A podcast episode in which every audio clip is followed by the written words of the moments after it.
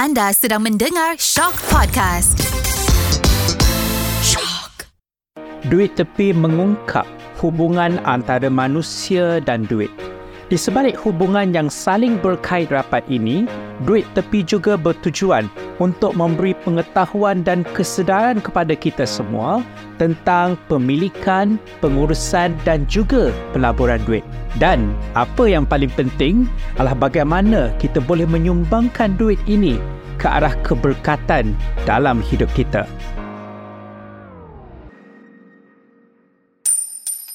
Dan pada minggu ini kita rasa sangat bertuah kerana studio kita didatangi oleh sahabat karib saya, Daniel Teo Zhu Yong.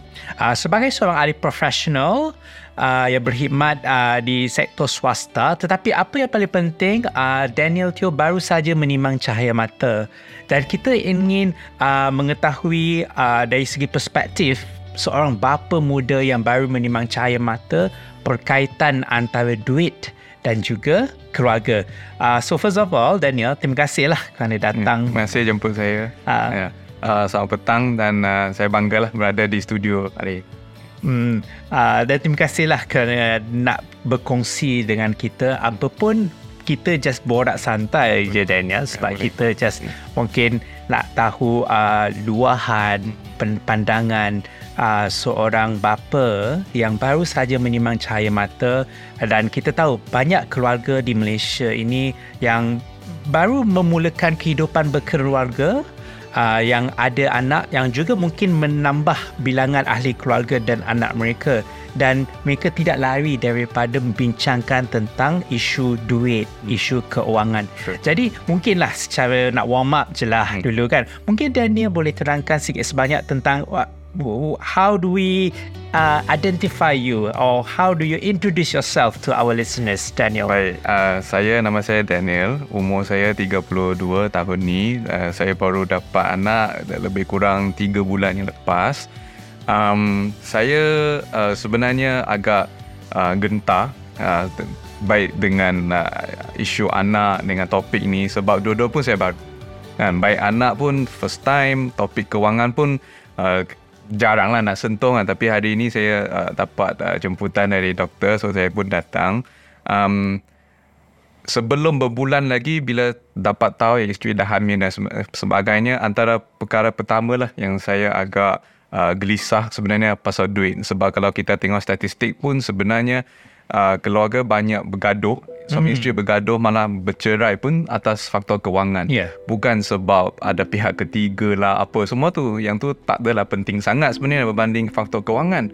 Tapi uh, uh, ramai orang masih uh, tak begitu celik dengan kewangan. Dan saya pun tak kata tak tak cakap ah, saya ni pakar kewangan dan sebagainya lah. Tapi apa yang saya buat beberapa bulan tu saya dah mula uh, you know save some money and of course saya uh, carilah banyak kerja penterjemahan saya boleh cakap tiga bahasa uh. bahasa English bahasa uh, Mandarin bahasa Melayu jadi saya saya kerap saya lebih kerap untuk cari dan duit tu saya tak sentuh lah uh, saya simpan uh, untuk ke apa-apa yang diperlukan uh, bila anak-anak dah sampai hmm. nanti. Jadi bila uh, mengetahui uh, isteri tercinta hamil, apa perbincangan terawal antara uh, Daniel dan juga isteri? Hmm. Apa apa topik-topiknya lah secara umum uh, untuk kita boleh kongsikan?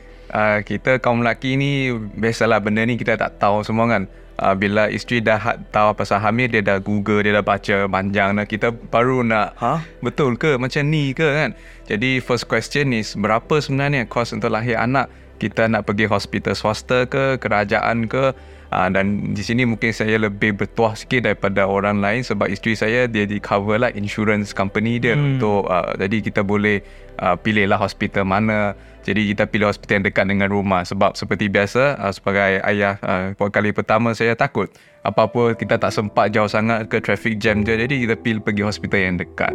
Uh, lepas tu saya pun tanya apa yang kita perlu ni.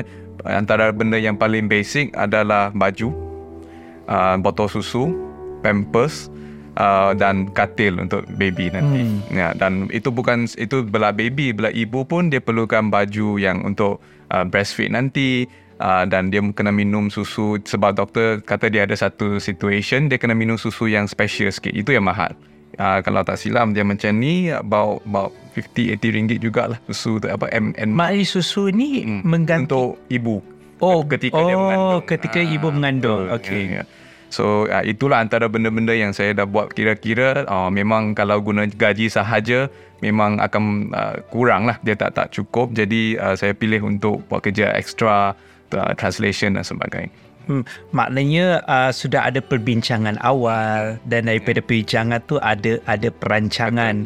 Uh, Okey, sebelum sebelum inilah menimbang cahaya mata, macam mana uh, Daniel menguruskan uh, keuangan sendiri? Hmm. Ah uh, okey sebelum berkahwin lah kita just nak tahu mungkin uh, di sekolah macam mana uh, Daniel menguruskan keuangan bila di universiti pula bagaimana uruskan keuangan dan juga sebagai seorang suami bagaimana juga Daniel menguruskan keuangan Kalau sebagai lelaki bujang duit kita kita habiskan diri kita sendirilah Ha. kan uh, tapi mungkin sebab uh, mak saya jenis yang suka invest yang suka melambur. Jadi dia ajarlah sikit. Bila dia tengok macam kita boros sikit dia ajar sikit okay tak boleh buat macam ni. Kan uh, KWSP kena ada benda-benda basic.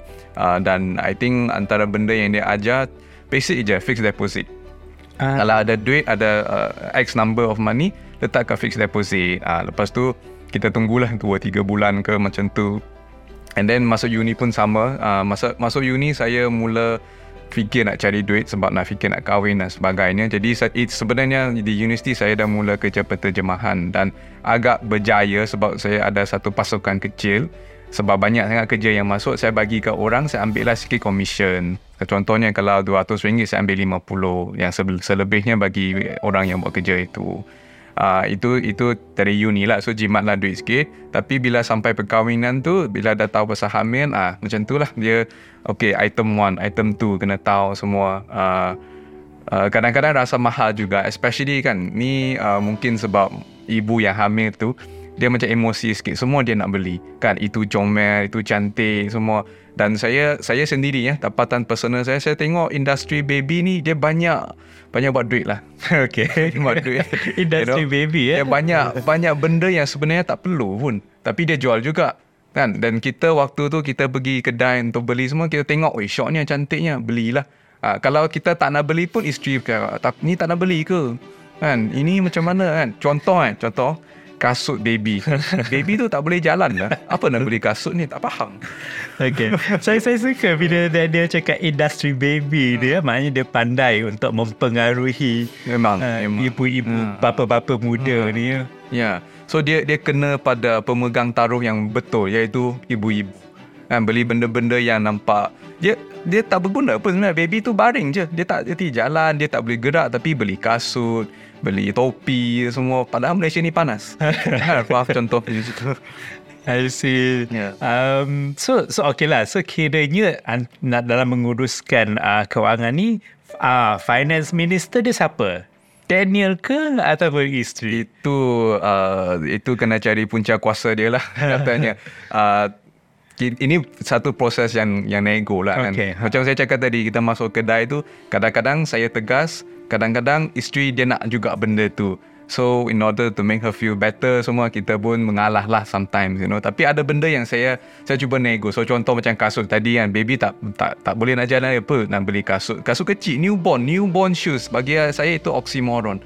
Kan dia tak boleh jalan tapi beli kasut. So saya cakap okay kasut ni uh, sayang ni uh, RM50 mahal ni dah lah kita tak perlu. 50 tu kita simpan tu beli pampers yang mahal sikit. Uh, kita top up untuk budget uh, pampers pula. Uh, Hmm. Dia pun kadang-kadang dia okey, kadang-kadang hmm, tapi ni uh, okey lah belilah. Uh, macam tu lah. Tapi dia pun sedar lah saya bagi tahu uh, satu lagi benda yang penting uh, komunikasi. Hmm. Lagi ni uh, mau tak mau kita ada sisi macho sikit. Kita tak suka lah cakap kat isteri duit dah habis dah. Kan? So kita, tapi kena cakap dalam bab ni cakap sebenarnya duit dah tak cukup. Ini dah peruntukan dia. Kalau kita guna untuk benda lain di luar bajet kita tak ada duit untuk benda-benda yang kita perlu pula. Ah, So dia faham. Walaupun dia masih nak juga tapi dia faham. And, and saya rasa wanita pun appreciate bila suami jujur dengan, dengan Hmm. mereka. Jadi uh, ilmu tentang keuangan tu penting, Hmm. komunikasi juga penting. Penting, betul. Uh, antara ibu dan bapa yang nak expect anak Hmm. pertama lah. Tadi tadi Daniel ada cakap tentang uh, apa kerja penterjemahan. Hmm. Is this your side income ke? Duit tepi Daniel sehingga kini ke macam mana tu?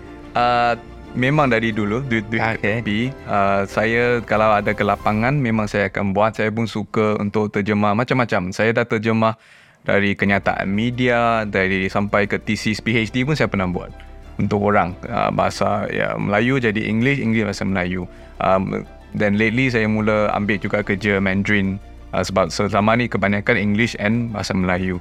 Uh, ya, itu antara yang uh, hobi tapi yang buat duit. Uh, macam tu. Ah, sebab antara sebab kenapa ya ah, tajuk podcast ni kita pilih adalah kita nak m- mengenal pasti uh, apakah uh, yang boleh kita tawarkan pada pendengar kita sekiranya mereka nak cari duit tepi.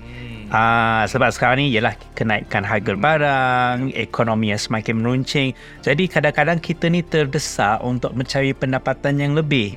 Dan bila Daniel cakap tadi, okey, kita ada uh, terjemahan as a as a part time basis. Jadi saya tertarik nak tahu adakah Daniel merancang untuk ini jadi part time sampai bila-bila ke ataupun nak buat side income as a company ke apa perancangan Daniel bila tahu ada skill ha penterjemahan. saya uh, saya bagi benda ni berkembang secara semula jadilah uh, dan sebab saya tak buat the full time dia jadi macam soalan rezeki. Kadang-kadang ada kadang-kadang terlalu banyak kadang ter- tak ada langsung you know. So dia tak konsisten lagi. Dan uh, pasukan saya masa universiti pun dah lama tak kita tak tahu berhubung semua. Tapi kalau nak bawa balik rasanya boleh sebab uh, saya rasa kalau kita nak buat tepi ni kan ni pengalaman saya sendirilah kan kita kena manfaatkan apa yang kita ada pada kita. Saya contohnya saya ada kemahiran bahasa dan saya juga suka berkawan dengan ramai hmm. orang. Jadi kita cuba combinekan dua benda tu, kita kena ramai orang dan kita kena bagi tahu orang apa yang kita boleh buat. Oh, saya sedang buat benda ni kalau uh, awak tahu siapa-siapa tolong introduce, tolong recommend macam tu. Uh, so bila combine tu mungkinlah kita dapat sedikit hasil daripada uh, combination of our skills lah. Cumanya um, dia juga satu privilege sebab ada orang yang kerja bila dah penat takkan nak suruh balik dia nak buat lagi you know. So itu pun uh, saya pun sendiri pun rasa macam tu. Kadang-kadang after a long day bila dah sampai rumah uh, oh ada orang whatsapp eh ni uh, boleh siap ke esok dan sebagainya? Dia bagi harga yang agak okey pula. So mau tak mau lepas mandi makan semua kena buat. You know, tapi kadang-kadang menolak juga sebab demi nak mental space dan sebagainya. So dia tengoklah keadaan semasa juga yeah. Hmm, jadi kita kena kenal pastilah kemahiran kita dan sebagainya. Okay. Um, now, dalam duit tepi ni juga kita nak tahu uh, pandangan setiap manusia dan dalam konteks sebagai Daniel hmm. Teo Zu Yong. Um, sejak bila Daniel kenal apa itu duit? Hmm. Dan uh, sejak bila Daniel tahu kepentingan duit dalam kehidupan Daniel sendiri? Yeah. Yeah. Uh, saya rasa dia bermula selepas SPM. Okay. Ya, sebab uh, selepas SPM ada beberapa perbincangan yang penting. Kita nak study apa, nak study kat mana dan semua ni perlukan duit. Jadi waktu tu uh, yelah lelaki, budak lelaki ni lambat sikit nak matangkan dia macam ah Wih banyak ni duit ni Selama ni duit poket RM10, RM5 macam tu je kan Tiba-tiba okay Kalau nak buat degree A Kena 20k hmm. Kalau nak buat degree A Di universiti A 40k contohnya dan da- dari situ mula tahu uh, rupanya uh, kos hidup bagi macam saya dari Penang dari pekan yang kecil kampung saya uh, banyak benda yang sebenarnya kalau kita tak merancang uh, memang agak sukar untuk keluar duit sebanyak macam tu. Dan masa tu bersyukur juga sebab ada PTPTN jadi dapat tahu proses dapat tahu kos degree dan sebagainya itu satu. Bila sampai ke Pulau Pinang pulau yang tu untuk study uh, kena sewa tempat pula. Oh, sewa macam tu. Setiap bulan kena macam ni, macam ni.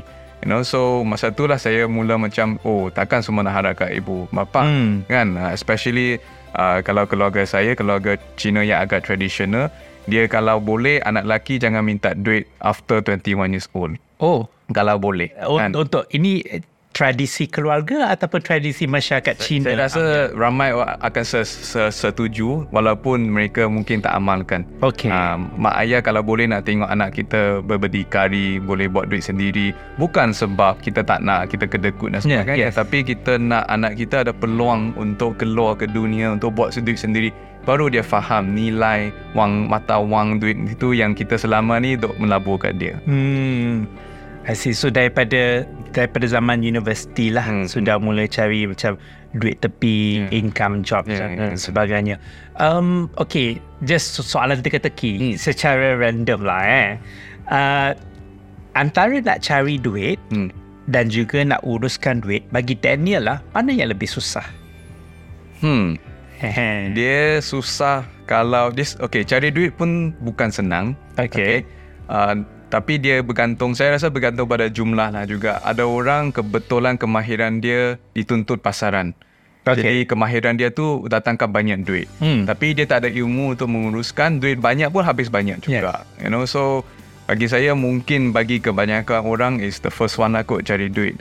Kan uh, cari ilmu mengurus wang. Kena ada wang dulu baru Okay, right, right. Ah. So, kita kena uh, cari, cari tu lebih susah lah Hmm, daripada menguruskan Yeah, duit. yeah. That's step by step lah kan. Dan, dan step by step lah. Okay, kalau antar, okay, now cari urus, cari lebih tinggi. Hmm. Okay, antara cari dan juga melabur. Hmm. Ha, Hmm. adakah cari masih lagi susah? Okay.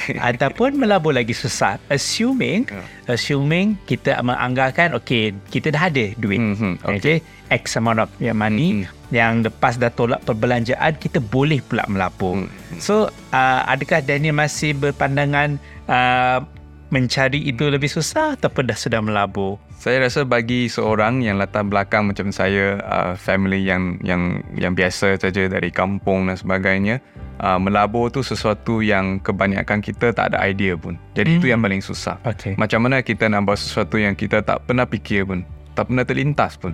You know, so that's why saya tadi saya sebut tadi bila mak saya cakap pasal fixed deposit ni, saya ambil masa untuk saya nak faham kenapa kita letak duit kat situ dua bulan nanti dia bagi balik duit tu dengan sedikit faedah macam tu kenapa dia bagi macam tu you know so benda-benda ni yang and sampai sekarang pun saya belajar lagi especially dengan you know duit-duit yang yang uh, cara duit digunakan di sistem moden dan sebagainya capitalism dan you know, all these things uh, jadi melabur tu lah yang susah sebab dia ada risiko juga Uh, saya rasa kita pun biasa dengan money game, scam dan sebagainya Yeah. Ha-ha. yang sebenarnya sangat appealing, sangat menarik bagi orang yang dia dari family yang biasa, dia nak cari duit lagi banyak. Bukan, saya tak rasa itu isu dan tamak sebab mungkin dia perlukan duit tu. Ha. maknanya sebab bila kita terdesak Hmm. ya bila kita terdesak kita ambil jalan pintas Hmm. dan jalan mudah tanpa ilmu terjebak dengan Ya. uh, scam ataupun penipuan-penipuan sebegini Dia, lah. dia terdesak tu mungkin sebab permintaan perniagaan dia kena you know invest the money into the business and all that tapi saya rasa orang biasa pun boleh ter- terjebak juga orang yang malah orang yang bersara semua pun boleh terjebak. Bukan sebab terdesak sangat tapi dia bercita-cita. Dia nak hidup dia lagi senang dan mungkin duit tu dia nak bagi keluarga dia Yes, nak bagi yes. mak ayah. Hmm. ha, jadi dia dah kumpul contohnya. Dia dapat ter- kerja ter- terjemahan beberapa bulan dapat 5k contohnya. Dia letaklah dalam money game yang katanya akan bagi sebulan dia 800 ke Yeah. apa. Rasa hilang duit tu. Itu sangat sangat uh, terlalu biasalah berlaku dan saya sedih setengah sebab saya tahu mereka ni lebih kurang latar belakang dari uh, macam saya juga uh, Uh, maksudnya mereka ni uh, golongan muda yang nak ya tambahkan pulangan Hmm, jadi I see. mer- mungkin mereka ada kemahiran uh, untuk cari X number of money tapi Mhm.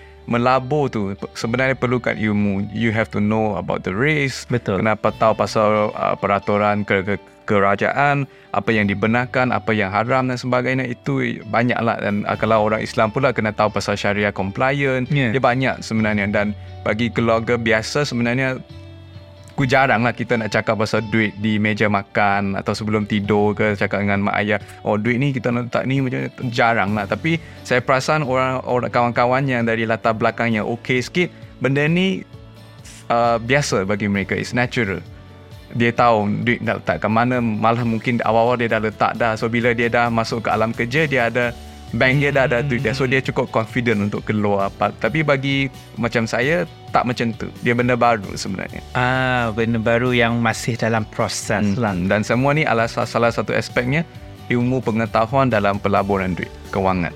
Hmm. Okey, tapi tadi kita dah bincangkan uh, perbincangan uh, dan kebimbangan Daniel dan pasangan bila tahu isteri mengamil. Uh, sekarang ni alhamdulillah sudah dikurniakan cahaya mata tahniah. Uh, jadi sekarang ni topik perbincangannya topik yang macam mana pula antara dengan isteri? uh, rumah pengasuh.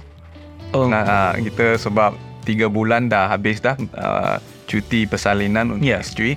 Jadi I think bila masuk bulan kedua dah start dah kita nak hantar pergi mana dan media sosial pun kelakar juga. Waktu Ah, ah. ni lah juga dia mula keluar video-video penderaan anak-anak di rumah pengasuh, pengasuh pukul anak lah atau campak ke apa-apa. Yeah. Dia mula menyerang emosi kita pula. Kan sebab kita pun baru dan sebagainya. Jadi uh, itu satu pengasuhan setiap bulan kena bayar. Mau tak mau kena bayar. Yes. Dan bila kita hantar ke rumah pengasuh juga um, kita kena belikan barang-barang untuk dia menjaga anak kita. Baju, pampers dan sebagainya. Sebab rumah pengasuh tak akan bagi. Ni semua Yeah. ni baru. Uh, mungkin tu ramai orang ada eh ini kita dah tahu dah saya dah tahu. saya ingat hantar pergi rumah pengasuh dia akan bagi. Uh, salah lah saya kan dia tak ada macam tu. Uh, itu lah and then of course kita kena aturkan masa nak hantar nak jemput balik ke rumah semua ni pun uh, melibatkan uh, coordination lah antara uh, isteri dan saya juga Ah, uh, dari segi logistik, Logistik, dan, betul. dan, dan sebagainya. Mhm. Okey lah, uh, secara kasarnya lah kan, okey. Um, dengan perbincangan bersama isteri, uh, contohnya lah kita ada X amount of money dalam sebulan ni.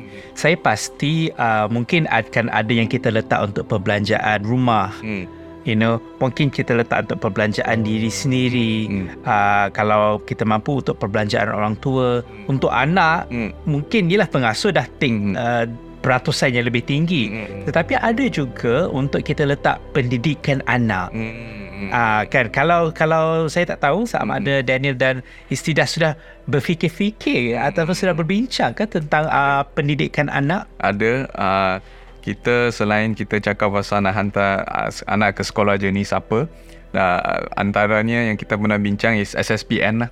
Yang Ah, ah. uh, SSPN sebab kalau tak silap saya uh, masa saya kecil pun ya, mak ayah saya juga menabur dan SSPN tapi baru-baru ni uh, SSPN dah tak boleh dah nak nak claim cukai. At least 2 years later ke macam mana. Jadi itu pun kita fikir mana kita nak letak uh, you know savings kita untuk an- pendidikan anak dan sebagainya uh, dan uh, perbincangan tu masih berlaku tak ada kata putus lagi Apa, apa perbincangan tu masih, berlaku. berlaku. Yes, Ah, yes. Tak ada kata putus dan uh, semoga kita dapatlah kata putus yang dipersetujui semua.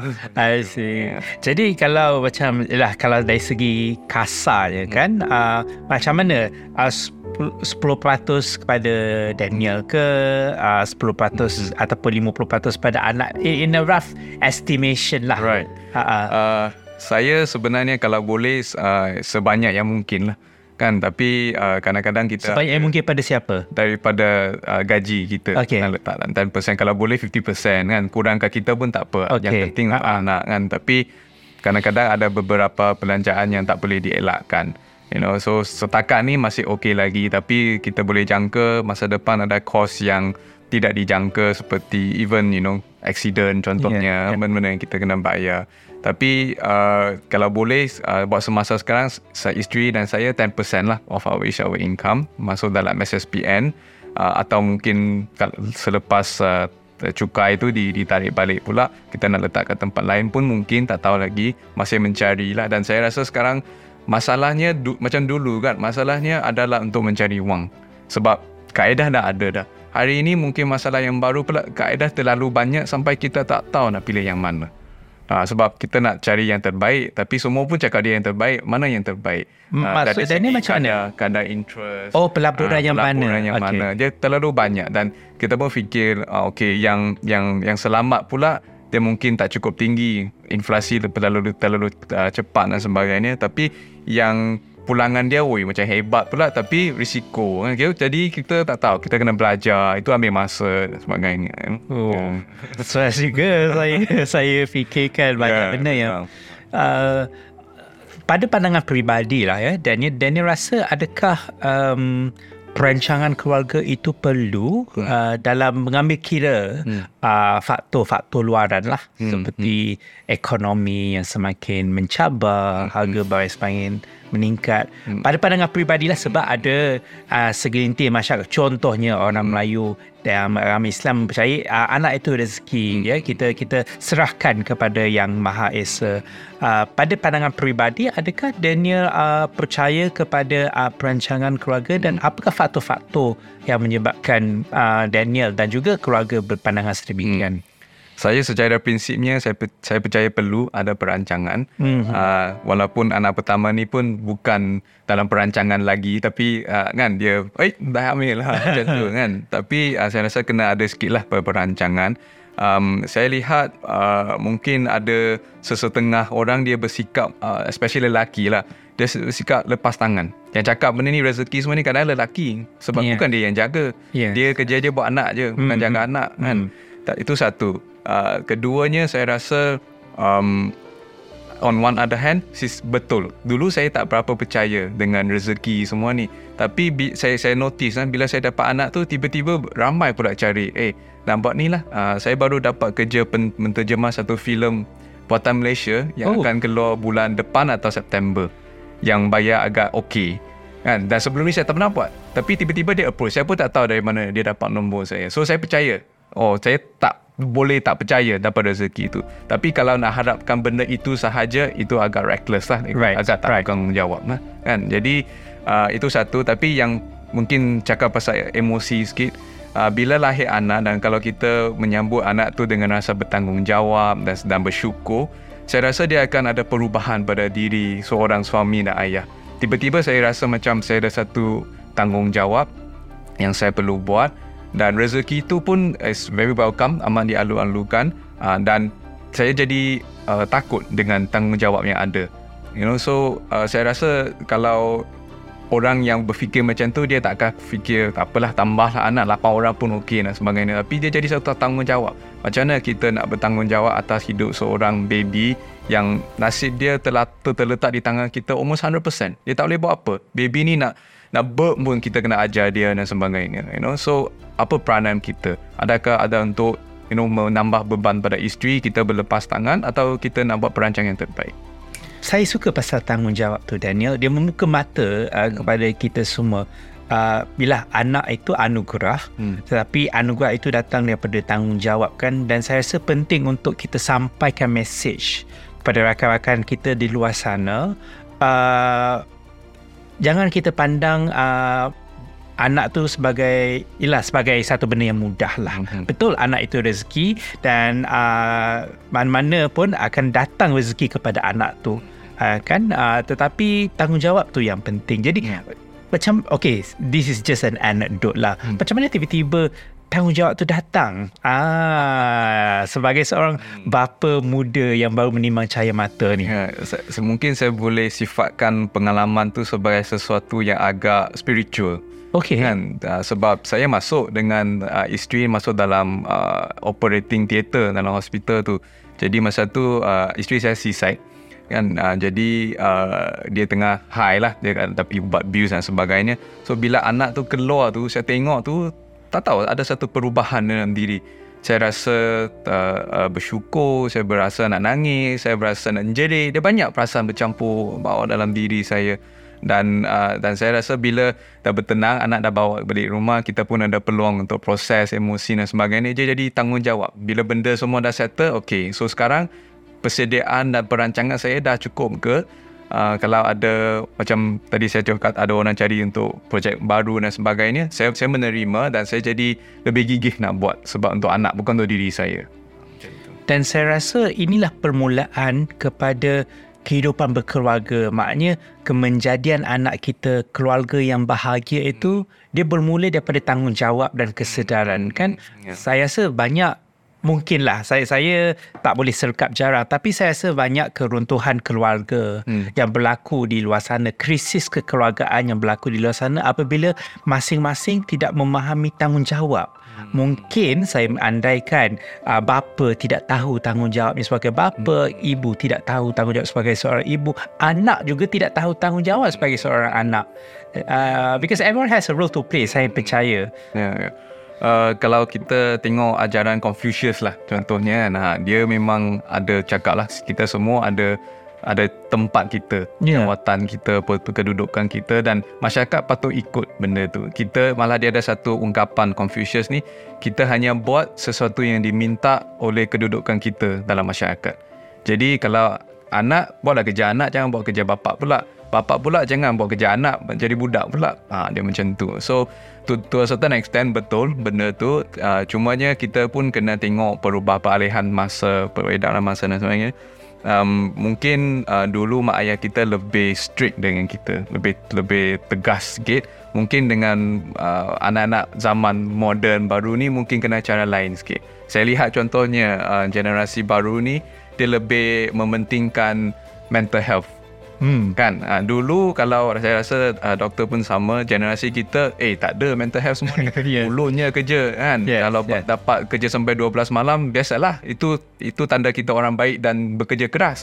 Tapi zaman sekarang dia tak. Dia trending perkataan healing Okay. kan ha, kadang-kadang Saya rasa dulu zaman kita mungkin soul searching ke bahasa zaman kita dulu. uh, mungkin emo lah perkataan trendy dia emo sikit kan Ah, like ah, perasaan aku cinta dan emo lah. Ah, ah. tapi this generation mungkin lebih fokus pada diri mereka sendiri adakah saya ni buat kerja ni apa cost mental health saya dia fikir macam tu jadi kalau kita dapat anak atau anak-anak yang macam tu takkan kita nak guna cara yang lama pula? Kita paksa eh tak ini petanda you malas ah, ni semua tak macam tu. Jadi kena pandai bercakap mencari bahasa mereka untuk berkomunikasi. Sebab anak-anak sekarang saya rasa mereka banyak menerima pengaruh dari dunia luar. Yes. zaman dulu simple. Kita dalam rumah kita dengan kampung kita pergi sekolah macam tu je lah uh, bahasa orang utara pimai-pimai tang tu juga. Dia Hmm. tak pergi jauh benda tu kan. Tapi zaman sekarang tak. Dia duduk dalam bilik pun macam-macam information dia terima. Dari video TikTok dari Facebook IG live dan sebagainya. Semua ni kita kena sedar apa pengaruh ke atas anak kita dan mungkin kita kena adapt juga. Kita tak boleh fikir cara lama selalu betul. Itu kesilapan lah saya rasa kalau dari segi parenting kan. Hmm, hmm, Mhm. hmm.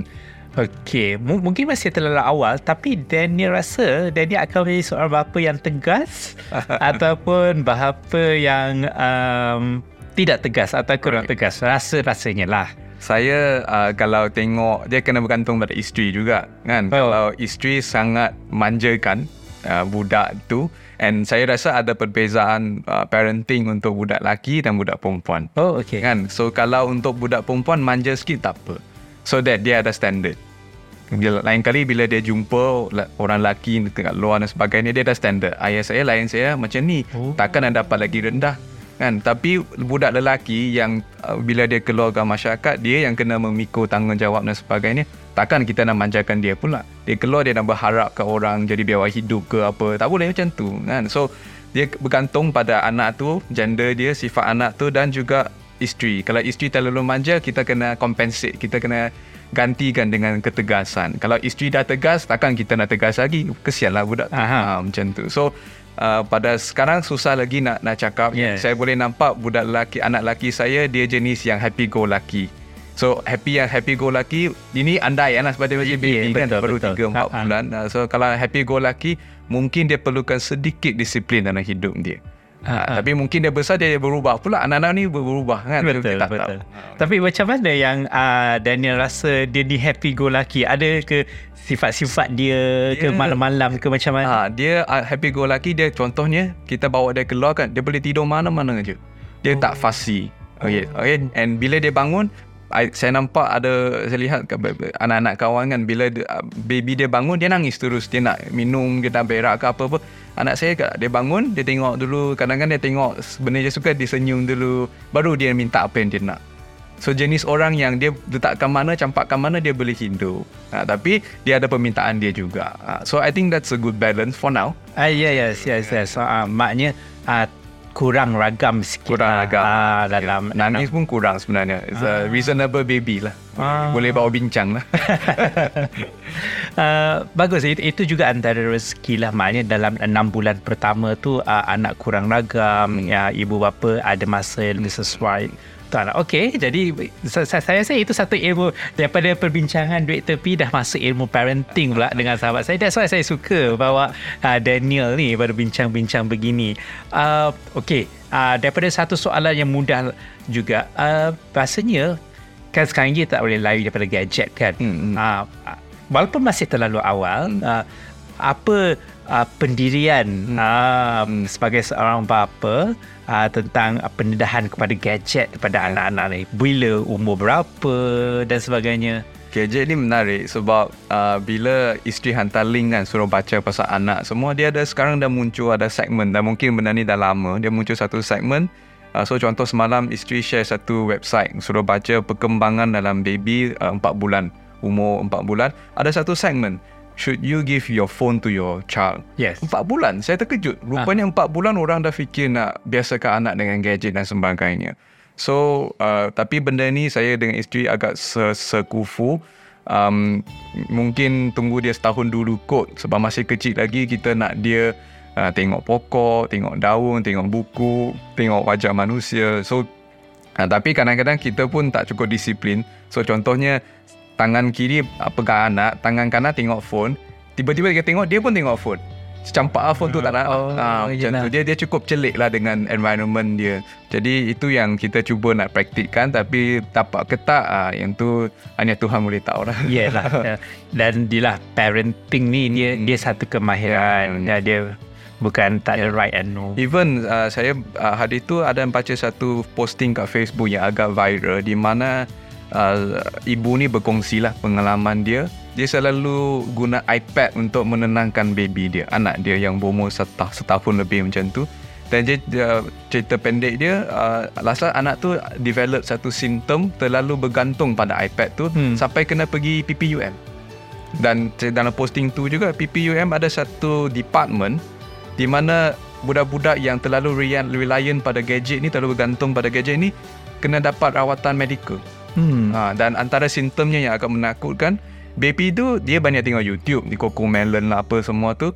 Dia boleh cakap bahasa orang putih, bahasa apa-apa lah. Malah ada slang dia orang putih dia. Tapi emotional regulation dia teruk. Sebab dia dia dengan device dia tak dengan manusia. So kalau iPad tu habis bateri, dia ambil iPad tu dia pecahkan terus dia nak tengok sekarang juga kenapa tak ada semua. Dia dia macam not imbalance punya perkembangan. You know, IQ dah tinggi dah, EQ tak ada itu masalah tu so sampai yes, kena yes, pergi yes. hospital you know so saya baca tu uh, isteri yang share juga benda tu dia share dia hantar kita baca okey kita tak nak benda macam ni kita kena uh, so agak se, se sekufu lah dalam hmm. dalam perkara ni I see. Okay, berbalik kepada perbincangan uh, podcast duit tepi kita. Uh, mungkin um, apa yang Daniel boleh kongsikan uh, dengan uh, keluarga yang baru menimang cahaya mata ketika hmm. ini uh, dari aspek kalau mereka ni duit tak cukup you know kesempitan hidup hmm. apa mungkin uh, dan Daniel boleh cadangkan saya tahu situasi hmm. berbeza hmm. antara keluarga dengan hmm. keluarga yang lain tapi mungkin kita boleh uh, cambahkan sedikit idea hmm. supaya mereka di luar sana ada uh, a little bit of enlightenment lah hmm. uh, untuk mereka berbuat sesuatu hmm. uh, kalau boleh buat kerja sampingan seawal mungkin kalau boleh uh, cari juga pasangan hidup yang sekufu dalam bab pengurusan kewangan. Sebab kadang-kadang suami yang cari duit isteri yang habis duit. Kadang-kadang so, so, isteri yang cari duit suami yang habiskan duit. So benda ni kena sekufu. Uh, bila dating bila dah nak kahwin dan sebagainya uh, talk about money as early as possible. Jangan jangan elakkan topik tu sebab duit ni tak tak sedap tak manis dibincang dan sebagainya. Saya rasa itu penting you know, uh, yalah dua tu lah petua yang saya rasa agak penting. Saya saya nak yang last tu. Ya maknanya jangan jadikan duit ini perkara yang sensitif hmm. walaupun dalam perhubungan. Hmm. I mean everything is not about money. Hmm. hmm. Bukan semuanya but hmm. but money is everything yeah. sometimes mm, in in our life. Dan saya rasa penting untuk kita uh, keluarkan daripada uh, pemikiran kita bahawa uh, kita tak boleh bawa duit dalam walaupun hubungan sesama mm, manusia. Mm. that is something uh, intriguing and new to me um, something revolutionary to our listeners out there. Ya yeah, mungkin tapi benda ini akan ambil masa lah. Uh, doktor saya rasa uh, mungkin seribu tahun kemudian dalam satu perbualan uh, antara seorang lelaki dan perempuan bila mereka dating mungkin in the fifth or fourth dating keluar tu duduk bincang pasal perkahwinan salah satu topik adalah jadi uh, apa apa sikap awak uh, terhadap perkewangan awak jenis yang melabur ke uh, mungkin seribu tahun kemudian kita boleh bercakap secara jujur dan secara tanpa prejudice pasal benda ni lah kot uh, mungkin buat masa sekarang kita cuba buka lah sikit-sikit. Uh, awal kerja macam mana uh, duit tu awal spend kat mana mungkin lah boleh boleh testing sikit partner tu macam mana uh, baik lelaki ke perempuan. Dan dan orang bila orang tanya soalan macam tu janganlah melenting pula jangan sensitif. Kita ber, berlapang dada untuk berbincang. Ya. Yeah. um, saya saya berpandangan bahawa uh, itu adalah satu idea yang yang revolutionary. Satu di luar amalan kebiasaan tetapi uh, sudah menjadi satu keutamaan kerana kita tahu kan uh, ekonomi yang tidak semakin menentu, uh, perbelanjaan semakin meningkat, uh, resources ataupun sumber kita mungkin semakin uh, menge- meruncing dan semakin mengecil. Jadi saya rasa tidak salah uh, untuk kita letakkan uh, equation uh, perbincangan keuangan dalam hubungan kita tapi dia juga boleh kita lihat sebagai mematangkan perhubungan itu. Hmm uh, is how macam mana kita navigate lah yeah. uh, kita navigasi sesuatu perhubungan malah boleh cakap kalau kita tak bincang pasal duit waktu awal perhubungan perkahwinan nanti kita akan bergaduh pasal duit pula yes daripada kita uh, bergaduh ataupun hmm. berbah, berbalah dan berdebat hmm. baik kita berbincang hmm. daripada awal Okey, dan kita sudah menghampiri ke uh, antara minit-minit yang terakhir lah. Saya banyak belajar daripada Daniel uh, sebagai seorang bapa muda yang baru menerima cahaya mata. Tapi pemikiran Daniel ni dah macam ada lima orang anak. Nak nak berapa anak sebenarnya sekarang? Yang tu tak ada rancangan lagi. Okey. Jadi banyak yang kita belajar daripada sahabat saya. Dan saya harap pendengar juga uh, banyak belajarlah uh, idea-idea yang baru. Kita fikirkan bersama. Ini adalah perspektif uh, Daniel secara peribadi dan juga perspektif kami sebagai uh, dalam podcast ini. Ada banyak orang ada banyak perspektif yang lain. Cumanya uh, di akhirnya mungkin mungkin Daniel ada uh, takeaways ke untuk pendengar sana mungkin satu atau dua uh, point yang Daniel nak sekali lagi utarakan hmm. uh, kepada mereka sebelum kita uh, menutup CV podcast Duit Tepi bersama Daniel. Macam kita sebut uh, pada awal podcast ni uh, statistik penceraian atau uh, penceraian antara keluarga semua ni sebenarnya kewangan. I think six, over 60% doktor. Uh, bukan sebab pihak ketiga dan sebagainya. Jadi benda ni wajar diberi lebih banyak perhatian lah. Dan mungkin ini uh, waktu yang bagus untuk kita highlight sebenarnya bahawa Bank Negara Malaysia dia ada inisiatif untuk literasi kewangan. Dia ada satu department atau agensi unit yang bertanggungjawab untuk meningkatkan uh, kesedaran kewangan dalam kalangan orang Malaysia. Jadi benda-benda macam ni uh, luahkan sedikit masa untuk tahu dan saya bercakap sebagai seorang yang sebelum ni tak banyak pun fikir pasal duit. Tapi bila melangkah dalam dewasa, especially for orang lelaki, uh, mau tidak mau tanggungjawab tu akan jatuh pada bahu kita. Jadi uh, kalau boleh bermula dengan lagi awal, is even better. Ya, jadi bermulalah dengan awal. Terima kasih Daniel. Um, anda bersama saya dan Daniel Teo Su Yong dalam siri podcast Duit Tepi. Duit Tepi berungkap perhubungan antara manusia dan duit. Uh, selain daripada itu, di sebalik hubungan yang berkait rapat ini, Duit Tepi bertujuan untuk memberi dan meningkatkan pengetahuan dan kesedaran kita tentang cara pemilikan, pengurusan dan juga pelaburan duit. Dan apa yang paling penting sebenarnya, bagaimana untuk kita menggunakan duit untuk menambahkan lagi keberkatan dalam hidup kita. Hidup kita berkeluarga, hidup kita bernegara. Sekian, terima kasih.